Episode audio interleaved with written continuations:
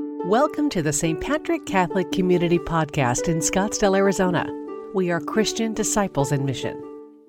I was ordained a deacon, and they gave me the title Reverend Mister, a title I'd never heard of till I got to that point. I went then to an internship in Storm Lake, Iowa for five months. Had a pastor that was progressive, understood the faith, had a real uh, way about him. And I want to share with you an incident from that uh, summer of 1978. I visited a man and his wife, Bob and Shirley Carrington, at their lakeside cabin. And Bob, unfortunately, had contracted terminal cancer. Went to visit Bob and Shirley every other day. I'll never forget, I visited Bob one day and he said to me, Father Mark, I've seen every doctor that God could make. I need the doctor, Jesus Christ, in this most holy sacrament. I need God's grace to persevere. And I know, Father Mark, that this is the bread of eternal life. As a young 28 year old man, I was left speechless that day. My dear friends, today we celebrate that beautiful feast of the institution of the body and blood of Jesus Christ. We thank Jesus today for the priceless, precious gift of Holy Communion. In my sermon today, I'd like to share with you four ways in which God's amazing grace works with us in this holy sacrament. The first way, Jesus gives us reassuring grace.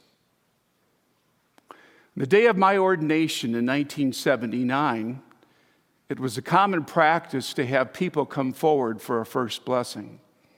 Father Tom Holland came forward and I gave him my first blessing, and he said to me, Mark, remember this. Call me any day, call me at any time.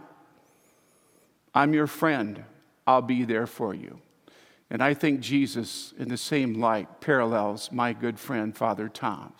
Jesus is with us in this sacrament to give us communion. And as He gives us that communion, He gives us the reassuring presence we're not going to be abandoned, we're not going to be left alone, that Jesus will walk with us through the ups and downs. I don't care what trial that we have to deal with, we want to thank Him. That was poignantly brought out in today's first reading. Moses in the desert, 40 years, and God gives them manna. Heavenly Father said today, I will not abandon you. The second grace that God provides in this holy sacrament is that of hope. We all need hope because the opposite of hope is despair. Believe me, we all have our moments, don't we? And this COVID 19 has really been a challenge because we read about the depression, the struggles that people are going through. In March of 1971, my brother John was in Vietnam. They were out on patrol one afternoon. He flew back on a helicopter, and as he was out in a field, he saw a group of men assembled. He walked up to those group of men, that group of men. There was a priest, a young priest, offering Mass on a tree stump. Can you imagine? That was the altar. And right below that tree stump was a body bag and my brother said, he'll never forget that Mass in his life. And he said, I've been to communion many times in my life, Mark, but I received hope and reassurance that day in the field in Vietnam that my God would support me and walk with me in my life. The third way in which our Savior Jesus Christ extends that saving grace is the gift of love. I've uh, heard it said beautifully in communion, God embraces us.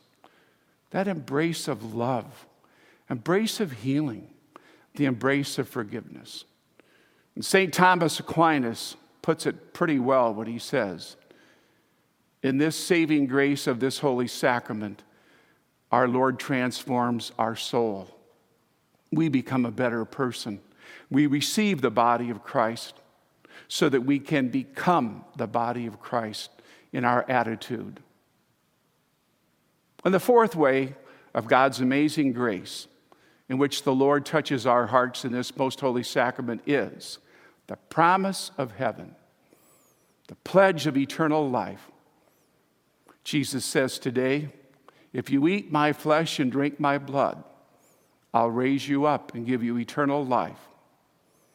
As a young priest in Fort Dodge, Iowa, Jerry Hogan used to come at six o'clock Mass every morning with Joanne. Sadly, Jerry contracted cancer and died. The pastor at that time, Father Albert, at his funeral sermon for Jerry Hogan said, Jerry Hogan received Jesus every day. We truly believe in John 6 now that he is in total communion with the Father, Son, and Spirit in heaven. What a great support for us, particularly during the time of loss of a loved one, to know that our death is not in vain but when we unite our death with Christ, we have the promise of eternal life. Our God graces us in many, many ways today. We want to thank Him especially for the gift of the Mass and communion. In this Mass today, we celebrate the memory of that first supper gathered with the apostles. That supper, that Last Supper, in which He gathered with them to recall that he was going to die and rise from the dead. At this altar, Jesus continues to redeem us. Some people wonder why the world, why the world continues. It does. Christ redeems us at this altar.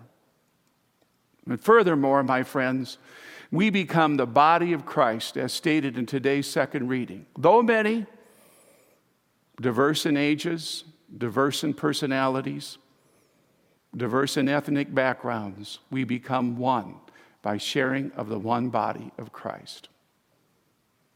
In 1976 was the bicentennial year.